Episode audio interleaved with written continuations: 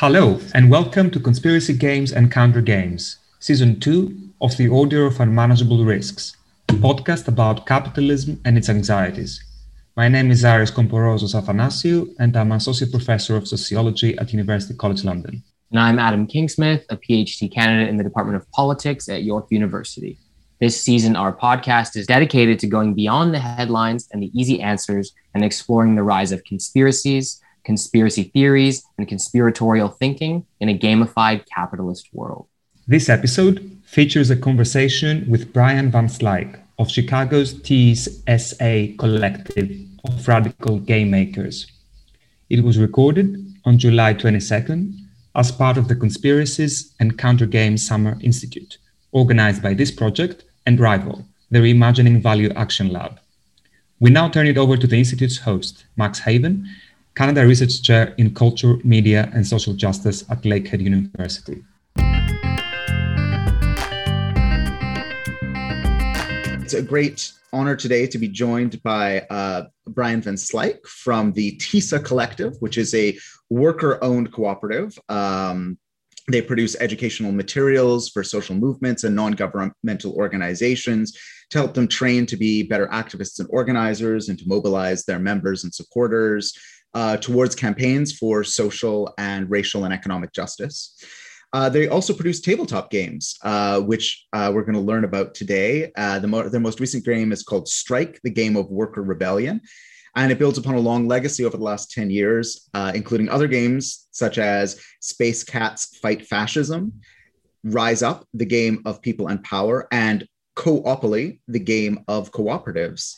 Brian, thank you so much for joining us. And there they are. I just had to do a little show and tell, right? Um, yes, no, thanks for having me. Um, I'm really excited to, to speak with all y'all.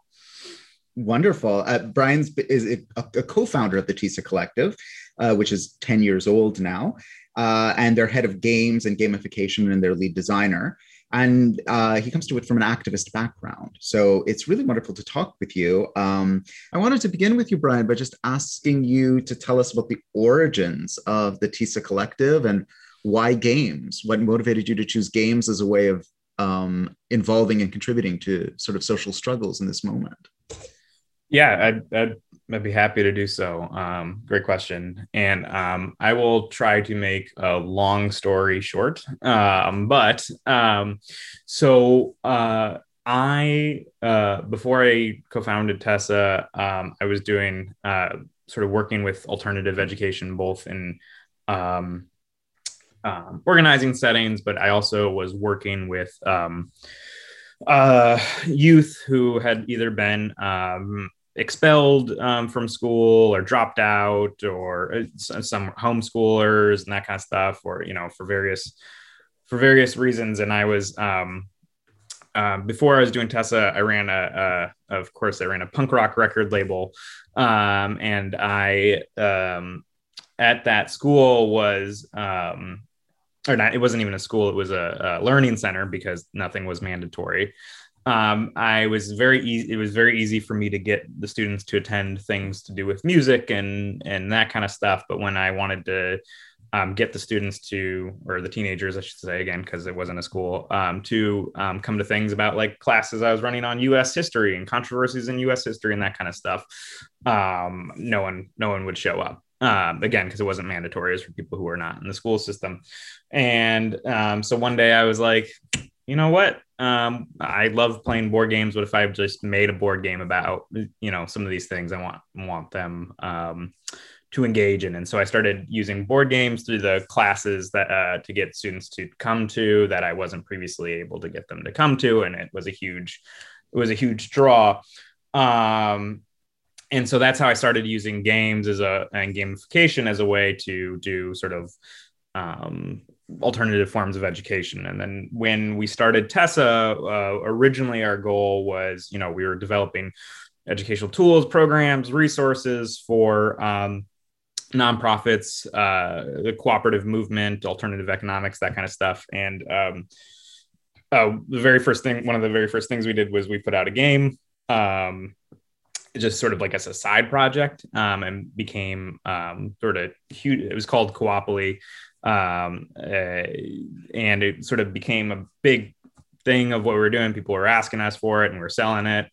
We and we decided like, hey, you know, let's let's uh, let's make another game. Uh, let's like this is maybe something we could do. Um, and uh, we at the time we went to an event in New York City, um, and we brought a prototype of Coopoly and there was this uh, protest happening. Um, it was a small little protest, maybe people uh, called Occupy Wall Street, um, and um, we went over there, and some people there were like, "Hey, you should make a game about movement building," and we are like, "Whoa, that's a great idea!" And um, it took a few years after that, but then was our second game, uh, Rise Up, the game of people in power. Um, and then from that moment on, we've started to just get more serious about publishing games, working with organizations to publish games. So sometimes we'll publish games in house. It's not. Uh, so we've also we still do all our work, the other work I described, but we're also now just a straight up um, radical game publisher. So uh, I said I'd make a long story short. I maybe made it medium short or medium long. I don't know. Whatever. Perfect. Perfect. And I just want to encourage our uh, viewers and listeners to visit your website, which is TESA Collective, T E S A Collective that's without any punctuation or anything like that, tesacollective.com, yes. Uh, where they can check out the whole catalog of games and also some of your really interesting collaborations with NGOs and activist groups as well. Yep. Um, what kind of tradition did you build on to do this? I mean, uh, the idea of using games as a tool for social justice will seem new to a lot of people, but where, what were your inspirations? Well, yeah. So it's funny. It does seem new, but it's actually um, g- games as a form of social justice or advocacy or whatever sort of has a long history. Um, and then I'll, but I, more more recently, I would say in the past 100, 150 years, there's some really cool examples. The one you most people probably know about, but will not know it's an example is Monopoly. Um, so I don't know if you're familiar, if you all are familiar with the history of Monopoly. Um, but um, the woman who originally created Monopoly, um, Elizabeth J. Magie, um, she created it as a game to protest um, wealth consolidation, um, to protest the sort of economic system of you know certain people owning land and others not.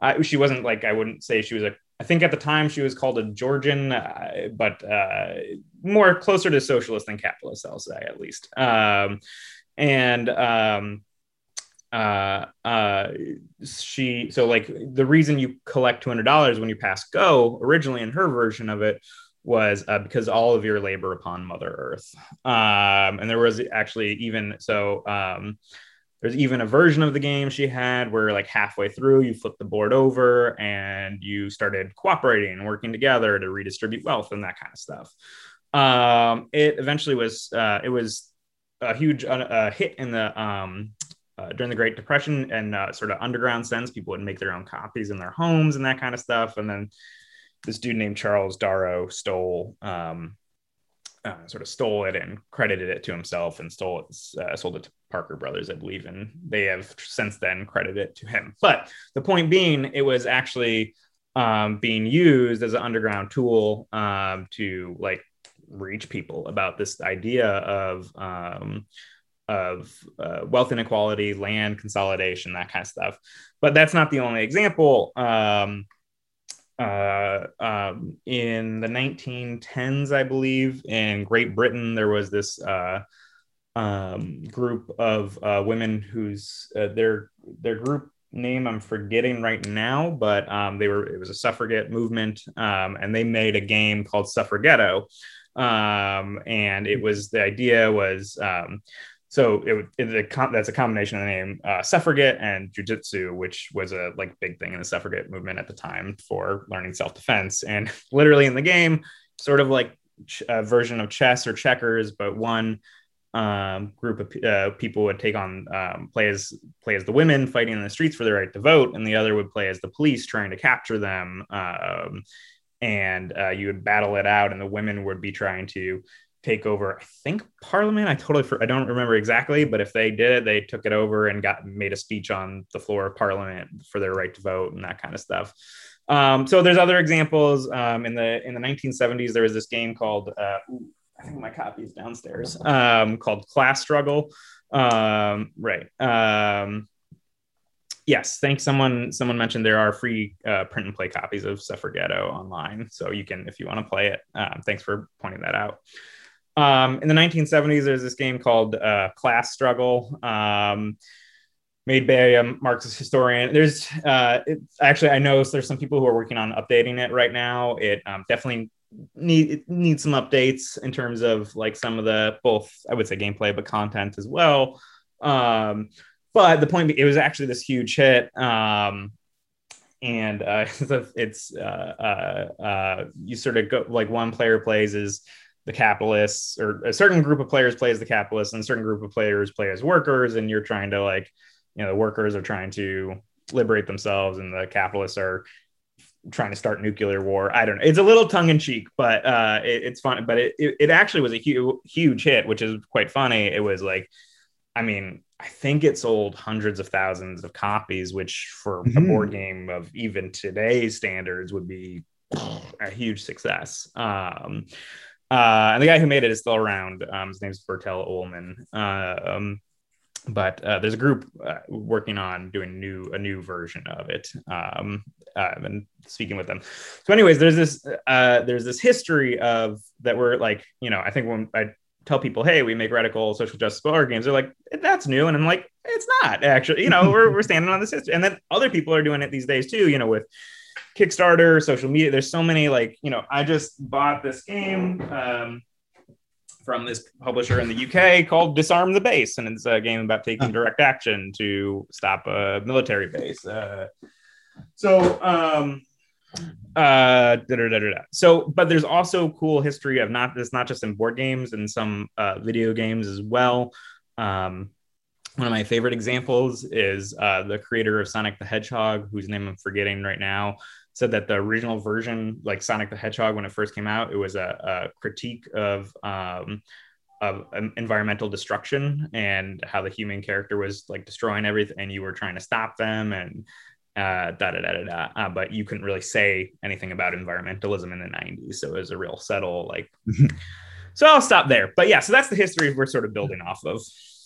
Thanks. No, that's that's a wonderful uh, encapsulated history there, and I wanted to bring up. Um, something about Bertell Ollman, the the creator oh. of Class Struggle, that game. Yeah. yeah. he he wrote a book about his adventures creating it called uh that goes that has the title Ball Buster, which I always thought was a weird title. That's a weird title. a weird title, but it's basically he's, he's a strange like, dude. But I mean, I, so am I. So whatever. But yeah, um, the book is a really funny, uh, quite I think quite honest uh, assessment of what happens when you go from being like a revolutionary Marxist to an game entrepreneur. Yeah, um, that's interesting. Huh. But one of the interesting things about Ollman's work is he's like best known in academic circles for being one of the sort of later 20th century's most sort of comprehensive theorists of the Marxist concept of alienation, which, you know, in a nutshell is the can name a couple of things. I mean, it, it, it, can name on the one hand the way that workers get alienated from their labor because they're hmm. forced to work together in horrible exploitative circumstances where they have really no control over what they do and the things that they make are taken from them. But then it also ties into the experience, the more general experience of alienation of many people in a modern society and a modern capitalist society where you feel lonely and bored and isolated and hmm. kind of like an alien, you know, to, yeah. to take the specific. And I guess I wanted to uh, take the opportunity to maybe ask you a little bit about how why games are so important in confronting this sense of alienation and and how I think you know over the last few years board games have become such a large part of especially maybe during the pandemic in some ways of how people come together and experience reality differently.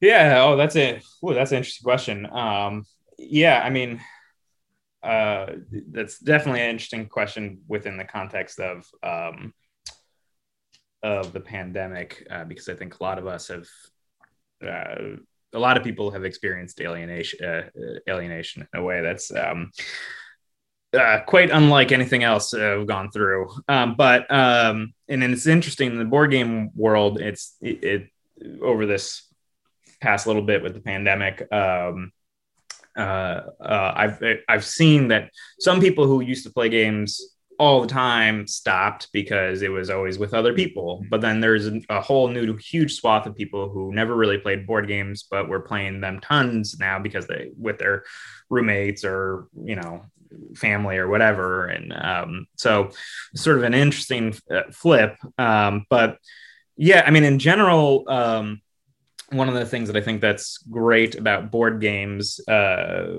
is, in the sense of alienation, is that um, you know it's about being in, literally it's about being in person and yes there are websites and i've played them where you can play game board games against people online tabletop simulator board game arena da, da, da, da.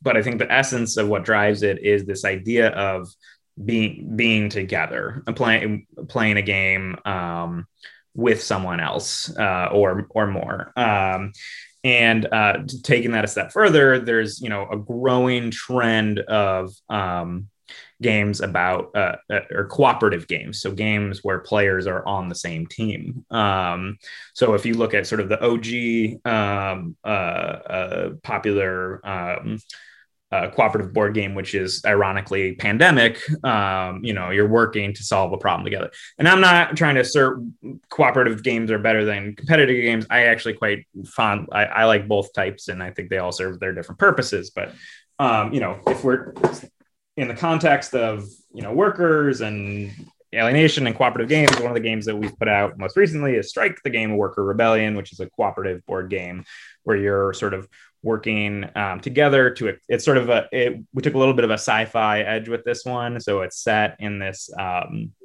near dystopian future where this company called happy corp is trying to take over your city and turn everybody into happy employees uh, and um, and you're sort of working together to try to rebel and kick out um, and make it so your entire city isn't privatized and that kind of stuff. Um, so, but it's a it's a cooperative game, and each player has their own skill set that they're bringing to the table with their characters and you know strategizing together.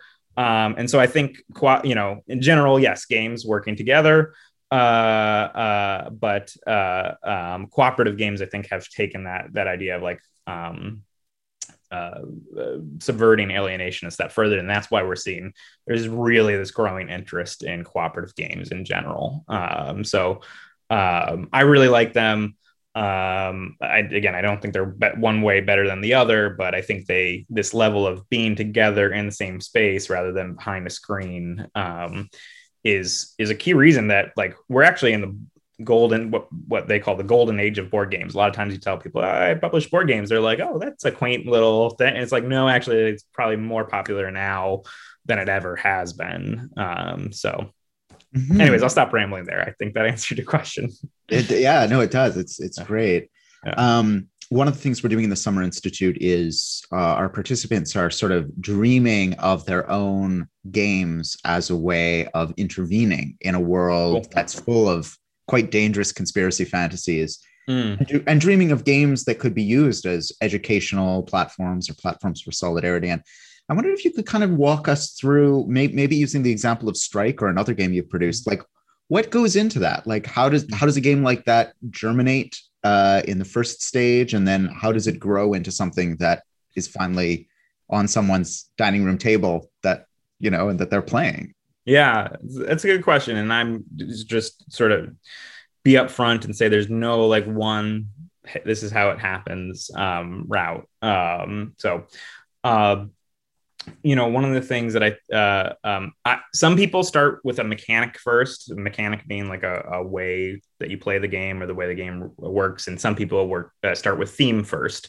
I'm a big theme first guy. I don't mean that in a, um, uh, in a judgment sense, just in a process sense. Um, uh, uh, I, you know, okay, making a game about uh, labor rights. What do we want to do? Oh, okay, we're making a game about uh, fighting the rise of proto fascism in this country. How do we want to do that? Oh, okay, let's frame it as cats in space so it's not too depressing. Okay, great. Um, space cats. Oh, okay. Well, we're space cats, so we can teleport, you know and it goes on like that. Um, but um, what I do like to tell people is that the game you start off with will, if it goes through rigorous enough of a playtesting process, it's probably going to be nothing like the game you end up with. Um, and the reason for that, like a lot of times people, I people come to me and they're like, "Oh, I just got to figure out the math of the game," and it's like, nah, what, what? Yes, but games are about the social experience at the table, right? They're about like you know, if you are making a game about gardening, you want the people to feel like they're gardening in some sense, in some even if it's just like a scoring whatever. Um, uh, uh, you want people to feel like you know I take an action the reason I roll the dice for some reason, rolling the dice indicates what does it indicate? Okay, uh, what rainfall this year or what whatever. But um, so to me, marrying those mechanics and game, uh, uh, uh, uh sorry, marrying those uh, mechanics and um, theme are super important. So a lot of it is starting about just like coming up with a bunch of ideas.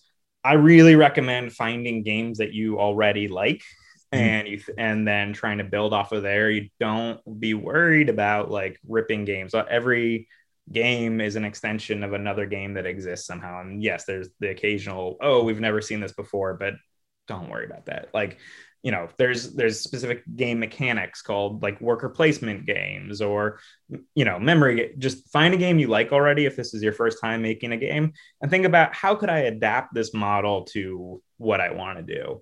Mm. Um, and there's so many games out there that are like, oh yeah, this is like this game, but with this, boom, and people are like, great, that's fun.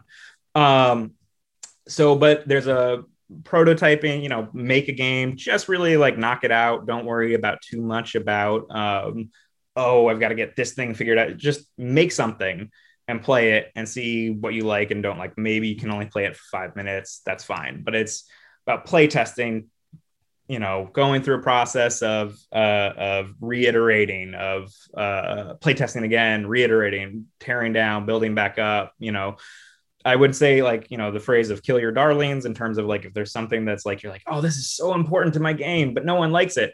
Well then i don't think it's that important to your game right? Um, so um, and I say that it's that's easier said than done. Um, but yeah, it's a lot of play testing, a lot of like um, uh, uh, uh, trial by error by error by error by error and then fixing um, and going back and getting people's opinions. But knowing what you want um, mm-hmm. uh, so i see maybe there's a question on the side i want to uh, there is there's I'll, I'll relay it in a minute i just okay. want to follow up quickly on what you were saying um, because you know when you're in you're describing it you it sounds a lot like um, it sounds a lot like writing I mean, it sounds a lot like the way that people encounter creative uh, yeah. fiction or nonfiction writing.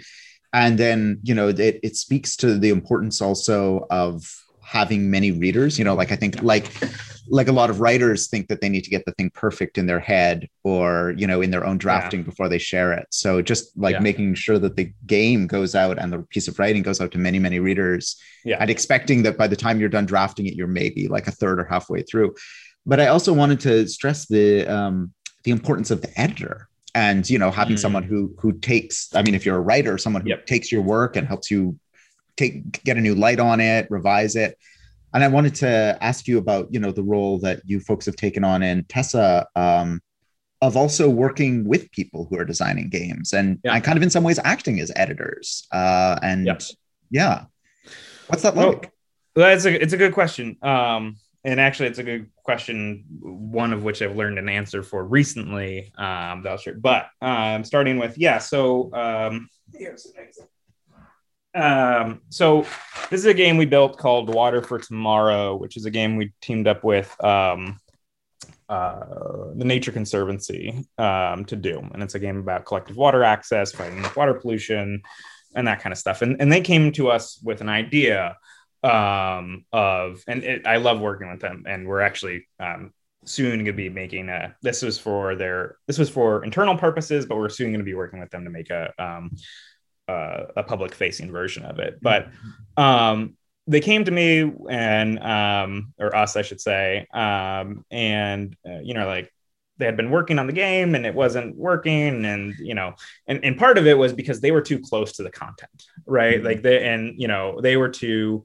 um, uh, you know, an example, they were like, I, I, came up with a way that something could work in the game. And they're like, well, water doesn't actually flow like that during da da da da da. And I was like, is that really important for the lesson that we're trying to get across here of what like collective water management? And they're like, I guess not. And I was like, cool. Then let's cut it. So uh, let's not worry about it because there is a difference, and I think this is important eh, between a game and a simulation. And I think mm-hmm. this is one of the hardest things for people to um, who are really close or passionate about something, understandably so, to to let go. Um, is that uh, um, you know a game is will take liberties with reality um it'll be it's more fun you know it it, it might not touch on a side whatever and a simulation is you're gonna you're going from a to b to c to d and this is it's that's how you get there and a game is will you know just uh, going back to monopoly like that's not actually how real estate works but like no one when people play it they're not like well this isn't how real estate works you know whatever bad mm-hmm. example but still um uh, it's an example. Um, and uh, so one of those things, part of editing, mm. is being able to understand um, uh, uh, honest if you're making a game about a subject is knowing you know what things are important and what things are okay to leave out. So one of the things i like to say with games is that you know games are good for allowing people to immerse themselves in subjects. They're good for allowing people to see themselves as actors as agents but it's not about like uh, information transfer. It's not like ah suddenly i know the capital of every country or whatever. You know it's not about um, the this bank the banking model of here's this information now keep it. It's the um, it's experiential. It's seeing yourself um, in a role creating these sort of memories that last um, and it's more about engaging with the theme. Um, and so that's one of the big like editing points that i think mm. uh, people get stuck on. Mm. But then i also one thing i want to uh, express and you know i've i've sort of really taken heart recently is like you don't have to do everything alone uh, with games and that like um, you know there are lots of people out there who want to design games who you can say like hey can you take like a week and sit with the game and let me know your thoughts and like uh, come back to me and we can workshop it and you'll have ideas that i hadn't even thought of before um because sometimes you can really get stuck in your own head with games um and trying to make one uh, and getting stuck in your own head is like it's just with it is just the worst because then you you can't see the forest for the trees. Um, mm-hmm. So I really encourage people to just like ha- if you're stuck, just have conversations with other people. Like even describe what you're you're going through, and just having that opportunity to have that conversation with someone and be like, "Well, have you tried this?" Even if it's not a good idea, um, that ability to express to someone else what you're struggling with um, is better than just getting like having it stuck in your head. So I, I don't know if I sorry if I rambled there, but no, uh, no, it was excellent, excellent. I want to just um, shout out to the folks here in the Zoom room that uh, I'll, I'll, start opening it up for your questions and relaying them. Uh, to Brian uh, in the next few minutes. And if you want to type them in the chat, you're welcome to. If you want to appear here in the Zoom room, uh, just raise your hand uh, using the reactions tab, and I'll, I'll call on you and you can unmute and uh, turn on your video. Um, Andrew posted a really interesting question uh, going back to our discussion earlier about cooperative games, and uh, he was he was wondering about this trend in cooperative games to have the cooperative game with the sort of secret double agent, uh, mm-hmm. the, the the secret betrayer in them, which has become a really popular mechanic uh, for a lot of games, and I wonders if that in some way uh, I, I, guess has a kind of political valence to it uh, in our moment. Yeah, it's interesting. I, I, don't know that I would tend to say like it's a step away from. I mean, I I think the it could depending on the game, but um, I, I think also just some people like, and this is just like a preference thing that some people just flat out like don't want to play just co-op games and they want to yeah, and maybe this is because the culture we live raised in or mm-hmm. whatever, but like you know want an edge of com- competition and I don't think that there's anything inherently wrong with that. Um, I think I, I, love competitive games too, um, right? Um, and um, so I don't know if uh, I, it's a step away from it. If it's a way to get more people to play games, then I would say, hey, it's still a step towards it. Um, mm-hmm. And you know, you can even um, I, I could imagine that there's a like a game where you know, for a long time we've wanted to make a game about like whistleblowers or someone like trying to, Mm. you know, like the Pentagon Papers or something like that, right?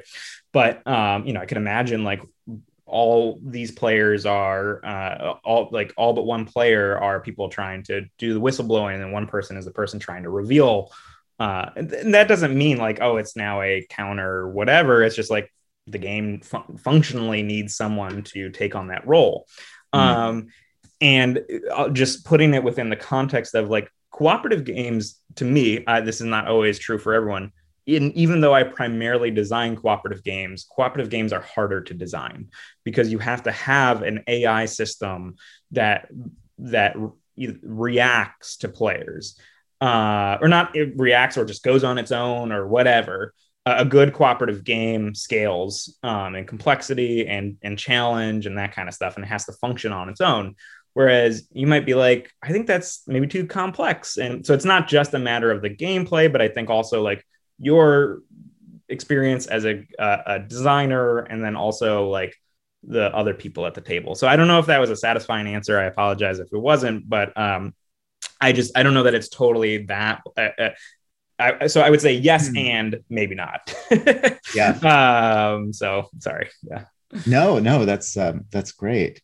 Uh, there's a kind of um, follow up question which I think is really interesting, which is, you know, there's you were talking about uh, the game that you were designing with uh, around water, and that being for an audience who I, I'm supposing you already know are probably going to play it, like they're going to integrate that game into their Yep. into their operations, into their training, into their Yep. internal membership cultivation, and so Yep. you have a you have a ready-made player base, but um, we have a question about what happens when you're trying to uh, design games for people whom you want to whom you want to politicize whom you want to share a political message with but who are not going to be automatically attracted to your game.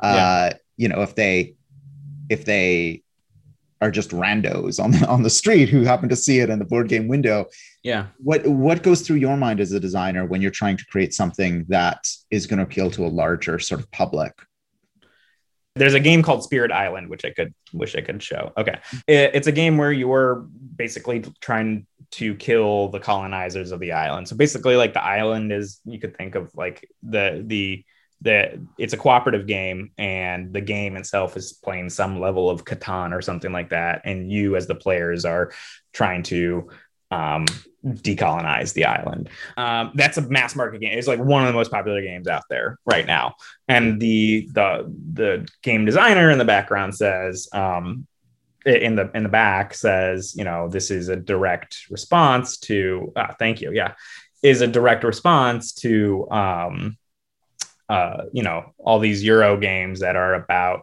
colonizing and islands but really abstract that or like or or in worst case scenarios don't um and uh, uh and that kind of stuff so um, it's a super complex game. So if you're not like a heavy game player, I honestly would not recommend it. But uh, if you are a heavy gamer, I, I, do recommend it. Um, but, um, you know, we sort of took a similar approach with um, Strike in that um, it's really set in this, as you can see, like, you know, set in this like dystopian cyberpunkish uh, future. And you know the the the bad guys are the um are the drones from the corporation and that kind of stuff. And the idea here is like this is a culture change initiative. Like we want someone to be like oh shit that looks awesome you know that looks like a sci-fi movie i'd want to play right? And then you know so it's not quite as but it is um so i mean there's ways of adding subtlety or subversion um, i put out this game um, a few years back, um, totally different, called Good Dog Bad Zombie. Um, and we don't say anywhere, but through the artwork, and if you start to pick it up, and we noticed some some reviewers did, was like, oh, all the all the all the or all the zombies are coming out of this tower that looks like a Trump tower. Oh, okay. Like, oh, why are all the zombies in business suits? And then, uh, you know, and so uh, you know, subtly put some of that stuff in there. So there's a level of like you can make a game specifically for a rad audience, or you could try to pull some people in. But I uh, am not someone who thinks necessarily preaching to the choir is a bad thing. Sometimes the choir needs a tune-up. Also, sometimes the choir needs entertainment. like you know, uh, you know. So I don't know that like, um, I don't know that you're someone's going to play a game necessarily and be like, "Aha! Now I believe in workers' rights." But um, uh, you know, it's it can be part of normalizing things and that kind of stuff, and also like give people who are uh, possibly on the edge a new way to think about stuff. And we've we've heard that, like mm. heard um, parents write to you know, Coopoly is less of a gamer game and it's more of a simple. But we've had parents write to us and be like, "Yo, like my kids usually hate playing games together, but uh, Coopoly, which is a cooperative game, they love, and because they're working together on the same team, and it's like." Uh, da da da da da. So, and like, I we are like, realize we don't have to play Monopoly with them anymore and that kind of stuff. So, um, yeah, I'll stop there. Hopefully that answered your question. It does. It does. Um, there's a pair of other questions um, from our from our participants that I wanted to relay to you from from Casey and from Julia, which I think fit together really well. Casey asks, um, like, how do you know if a game works? In its in its kind of political ambitions. I mean, you you know by the time it's done playtesting and you want to release it that it maybe works mechanically, sure. but how do you know it works as politically? And then Julia kind of follows up on that and asks, um, like, do you do you gather data on players? Do you do surveys? Do you and do you know about who your players are in some way? Like, or do you think about you know age, gender, class, social status, et cetera, et cetera? Um, no, I don't collect data on the. I I mean, it, totally you can, and it I I don't. Um, it's not um useful for us in terms of like if someone liked or didn't like or if they learned something or not. You know, we when we're putting out game, I mean, it depends on the game. I should actually uh, caveat that because if I'm making a game for water for water for tomorrow for the Nature Conservancy and they want to know if someone learned X afterwards, then yes. But if it's a game like Space Cats Fight Fascism, that's a game that we're putting out to the market. And um, that's a game we want. So I'm not necessarily saying, like, I hope someone learned methods for fighting fascism in this game. I'm saying, I hope people like enjoyed the subject and enjoyed the game uh, while mm-hmm. they uh, they played it and had a way to think about something, um, think about the subject. Um, so I'm I, I mean I I know that's like maybe not whatever, but like I'm not I'm not super just like time wise, I don't have time to collect that data, and I don't know what I would do with it if I did, uh, mm-hmm. because it's uh, we are you know we are a worker owned cooperative, um, which means like we earn our revenue from sales of our games and our services, and we're not like doing any studies or anything like here about the impacts of our of our materials well, the way I measure success with that is like, are more are people continuing to come back and buy more copies? Uh, you know, we just did a mm-hmm. second print run of uh, Space Cats Fight Fascism, which means I know enough word of mouth people are happy, excited, want more because we ran out and there was demand for more, so we're doing that. Mm-hmm. Um, on its it's about to be on its fourth print run after 10 years um, and that kind of stuff. So um so yeah, I know that's like maybe not the like the yay answer, but that's the that's the answer that it is for me and us. Um, and uh, uh, uh, thank you for the softball question. I see. Um, but uh, uh, sorry, the other um, what was the other part of that? I'm so sorry, I forgot. Um, or did I answer it and just say I'm not? I, think, I think you did. Um, and I, but I wanted to follow up and open it up onto a, a bit of a different yeah. dimension, which is that I think what I one of the things I've noticed about your games, um, especially but not exclusively in the visual design, um, is that it's it's quite clear that you're trying to open up tabletop gaming to groups that have for a long time been quite excluded from tabletop yeah. gaming. With you know, tabletop gaming, uh, unfortunately, perhaps because of the incredibly oversized influence of the German yeah. board game industry has tended to see as its main market young white men. True. Um, mm-hmm. And your games are, of course, about struggles for social justice. You're, you know, based in the United States, which is a highly diverse society, and and so a lot of the characters in your games and the themes in your games are about fighting racism and fighting mm-hmm. sexism and fighting homophobia and transphobia.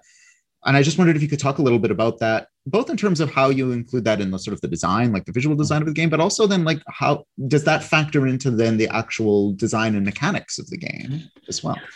Yeah, totally. Um, it does. It's a um, it's a great question. Um, it does. I mean, we I uh, I do caveat with the saying like we can't do everything in a game because a it's a game and b you know um, if there was a like a special rule for every single thing, then you know the game wouldn't be playable.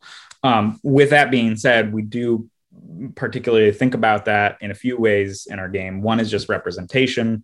Um, you know, if you go, um, I think there was a study done not too long ago, like the top board games are more likely to have a picture of a bird on them than a picture of a person of color um, you know, uh, which is, and, and so we purposefully, you know, and intentionally um, have diverse representations of people um, uh, uh, in not just the covers, but in the gameplay, the characters you choose to play as the da da da. You know, mm-hmm. we try, I try to, um, yeah, uh, you know that, uh, uh, and then the other thing is, yeah, um, in terms of gameplay, one of the things we were th- like, for example, one of the things that we're thinking about when we originally made Space Cats Fight Fascism is um, we were thinking, okay, should this be a competitive game or a cooperative game or da da da? And then we realized if it's a competitive game, that implies that someone's going to play as the fascists. And I, no, no fucking way am I doing that. Um, and so, and I know there are games out there, right? There's games like Secret Hitler and whatever, but like I don't have any any any interest in in like allowing someone to indulge in um, that fantasy because I think that some people will like mean it, um, and I don't, um, and I don't. Yeah, that's I'm not making a game for that. Um, so that affects things like the game, yeah, the gameplay, but like what we put in, um, how we represent people you know uh, um, there's not again games are a little bit take we take liberties with reality and like oh well in the real world x would happen then y would happen. It's like cool we're just i'm just you can move your piece from here to here don't worry about it. Um so uh um yes uh to make a long story short i i don't want to take up too much of the time with rambling. So did i did i answer that question? Yeah, yeah you did Okay. And before I go back to the questions from our from our institute folks, I wanted to come back to a question I had for you, which ties to ties to our research and to kind of the thematics of the um, of the institute, which is like you were mentioning that you don't want to set set up a situation um, where you you have people play fascists because some people will take it seriously, and yeah, we seem to be in a strange age where uh, games and gaming culture can get really dark really quickly and then start to explode into the into the real world i mean mm-hmm. we've in this in the in the class around which this institute's based we've been looking a little bit at the kind of um, way that the kind of um, gross misogynistic gaming culture transmuted itself into the gamergate uh, sort of harassment campaign and then the way the gamergate community, if you can even call it a community, morphed into some of the elements that would lead to, for instance, like the QAnon uh, conspiracy fantasy. And we've been studying, me and my colleagues have especially been studying the way that this, like something like QAnon, can only really emerge in a world that's already semi gamified by capitalism. Mm-hmm. That, you know, we have all of these companies all over the place that are trying to draw upon games and gameplay as a way of selling products or mm-hmm. selling ideologies. Um, and so, in a way, that you know, even something like the horrific siege on the Capitol on uh, January sixth, for many of the people who participated in it, when you like listen to what they say, they they kind of thought they were playing a game, a very mm-hmm. dangerous game with mm-hmm. incredibly dire consequences. Mm-hmm. But there was a sense that I, I think for a lot of the far right neo fascist folks out there, there's a kind of strange game like quality to it. I guess uh, where I'm, I'm, I'm trying to land on a question here, which is like, what does it mean to be a social justice, racial justice, economic justice game designer in an age when games seem kind of out of control?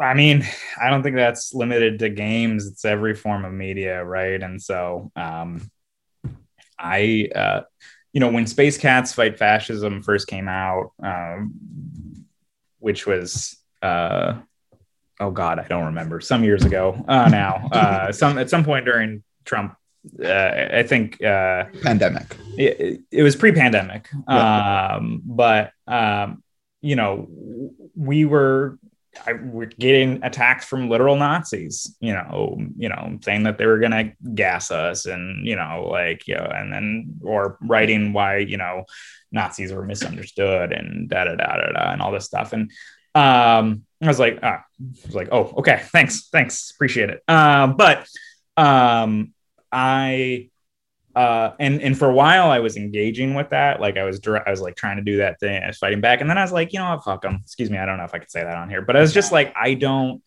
Um, they're not my crowd, and they are they are taking energy and effort away from the people I do want to talk to.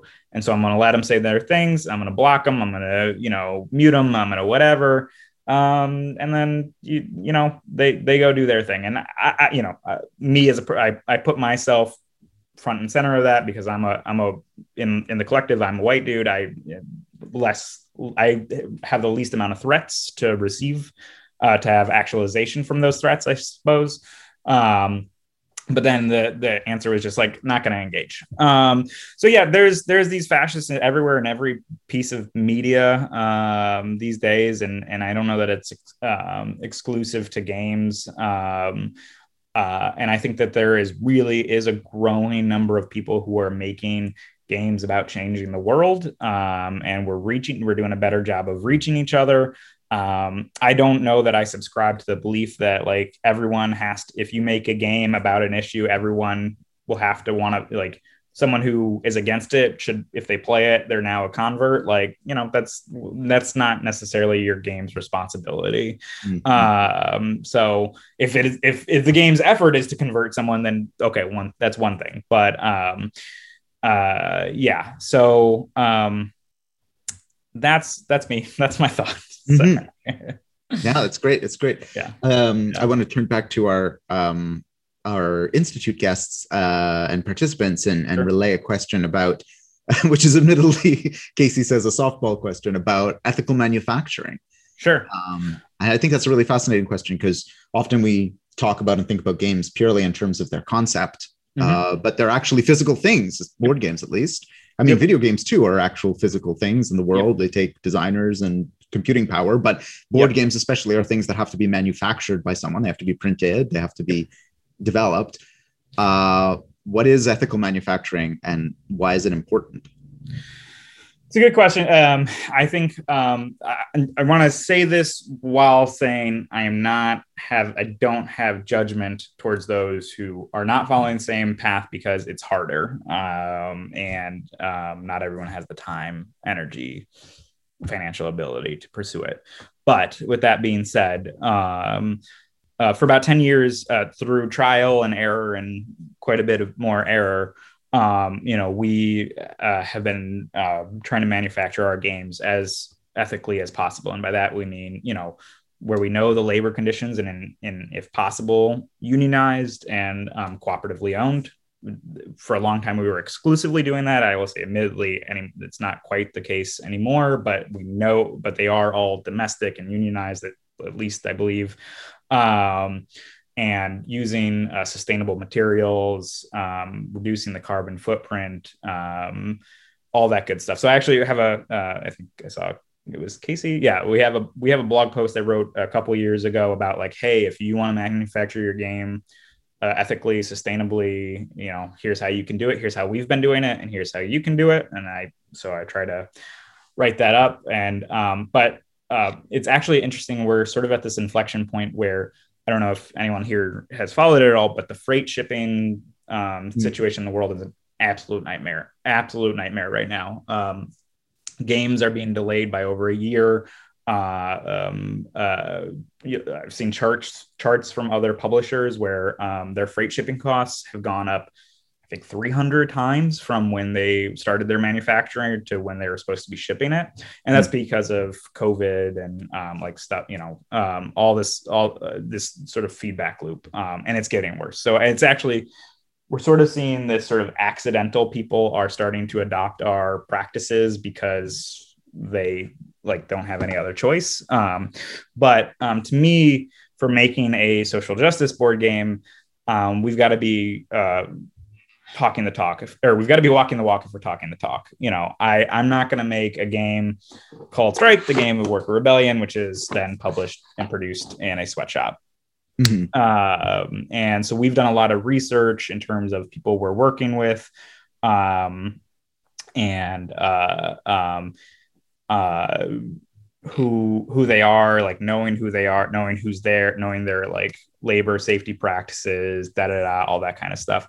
I want to say, admittedly, like um, there is no ethical consumption under capitalism like you know there is there there are parts of the supply chain that are not cool like right if if you purchase this game from me hey this is gonna you paid a worker cooperative which paid you know unionized whatever da da da.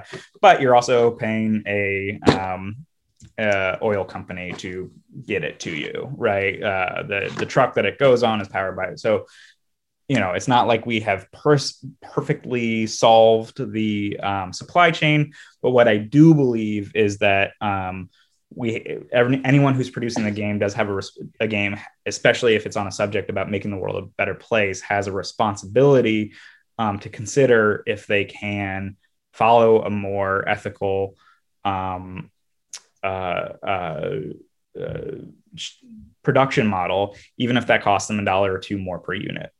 Um i just you know it, it's it's it'll so much easier for you to say oh, i'll just go with this company that does all their stuff and they produce it somewhere i know nothing about and da da da da da and sure certainly uh, but if um, uh, I would say implore people to at least do the research to see and and hopefully I've done actually done the research for you already. We've got a blog post on our website where you can read how you can do it. Um, but uh, yeah, I'll st- I'll get off my my um, um, uh, soapbox on that.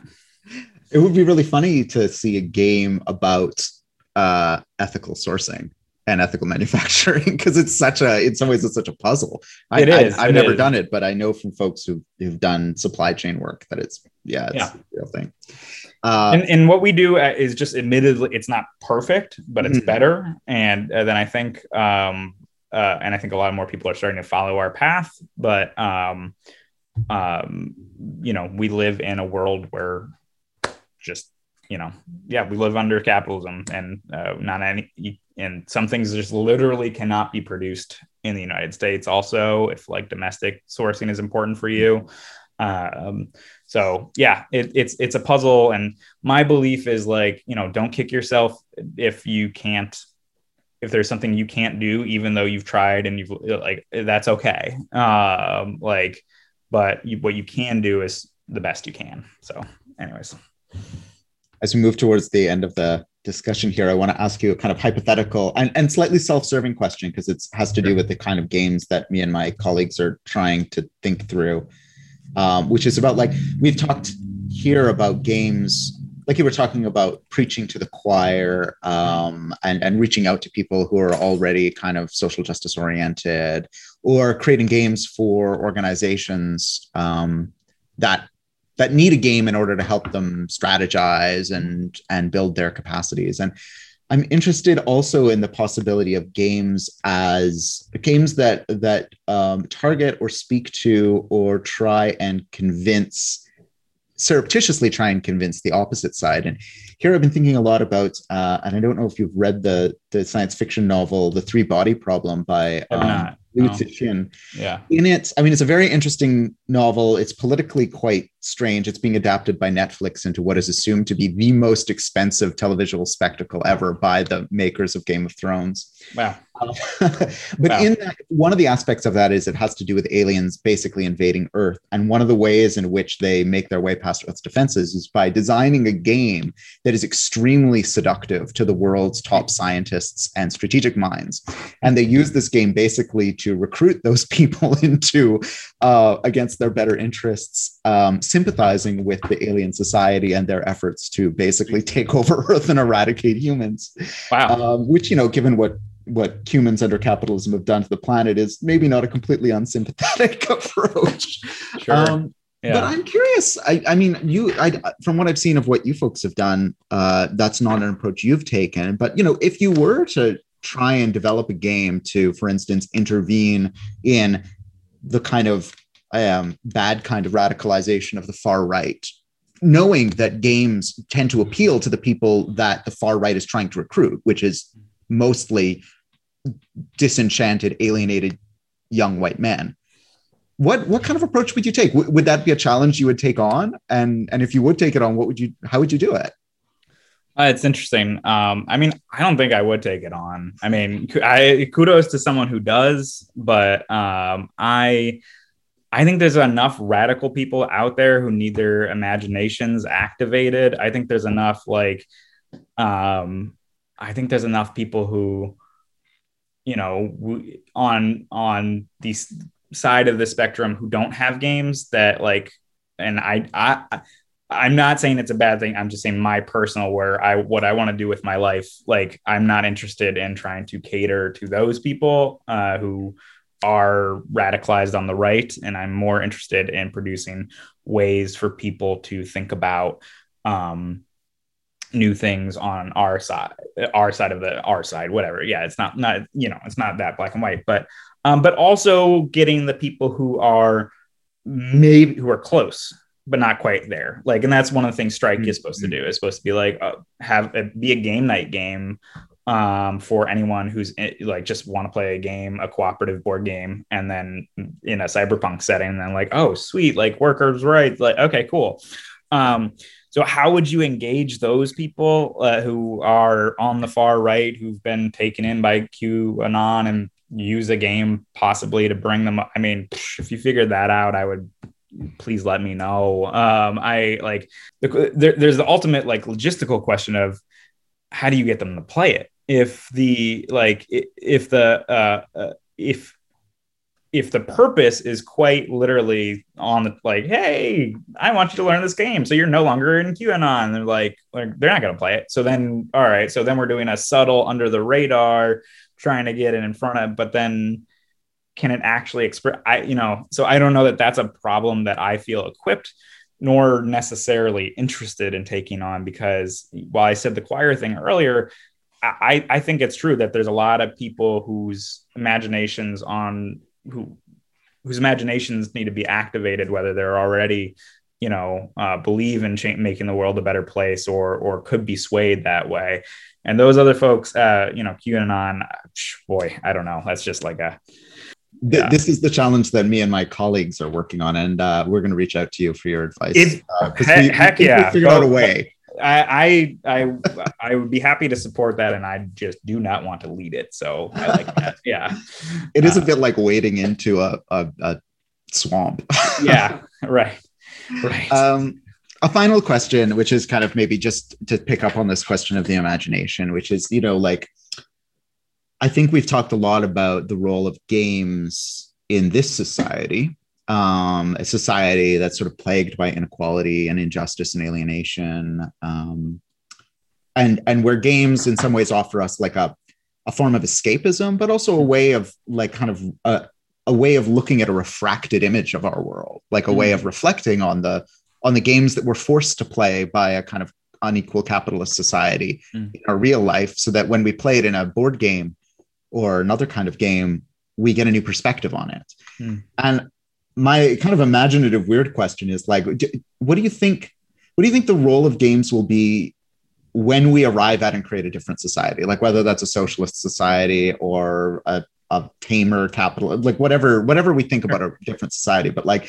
do you think that all of these games that have been designed for social justice now are they just going to like sit in a museum uh, because they'll refer to a world that no longer exists? Or do you think that they'll still have a relevance? Or do you think we'll be playing very different games? I think all uh, I, I, think it could be all of the above. Um, i mean you know suffragetto is sitting in a museum right now. I would love to play Suffragetto. Um, I mean, it, not that the issue has resolved, but I mean, it's also the game is no longer uh, the gameplay is a bit is out of date, but but um, but no, I mean, like you uh, you take a look at, I mean, just as an example of like World War II games, people like to play World War II game. We're not fighting World War II still, um, right? So I could imagine, you know, yeah, if we do get somewhere, you know, somehow, uh, you know, I imagine people would still want to play Strike or um, then I, I, you know, there will always be conflicts in the in the world we live in. Um, uh, uh, I don't imagine that um, there won't be a role for games to take that on. Um, I don't imagine that. Uh, now, I do imagine that the, there's the game, like new games that come out, I would imagine would be very, hopefully, in some respects, different. Um, imagine that there would be a lot of games about, you know, that have a more liberatory mindset, that have a more like, you know, um, uh, uh, and, and I think this is where cooperative a lot of cooperative games are coming in. But um, again, I don't think it's exclusive to cooperative games, but about solving a problem rather than eradicating an enemy. Um, and I think traditionally that's the um, games were eradicating an enemy or being number one. And I think um, there's this great history and foundation of games about solving issues collectively. Um, and at the same time, I still like games that are, you know, where we sometimes where we like, you know, fight, beat each other up in the game, I, whatever. Like uh, that's that's okay. Like game, I don't think that there's, uh, as long as there's nothing exploitative, racist, etc., in the game itself. Um, like if I, you know, we're playing a game about, um, I just bought the Jaws game, um, and one player plays as a shark trying to eat the other player. I mean, whatever. That's that's okay. Um, so um anyways long so long story short i do think that there would be new there would be a lot of new ways to play games um and i think people's mindsets would be different but i don't think um there would never be a use for games anymore um and in fact like the, the whole point is games are games allow us to use our imagination and problem solving skills and especially with cooperative games we're making that collective problem solving. And so i could really see a sort of like rise in that um, so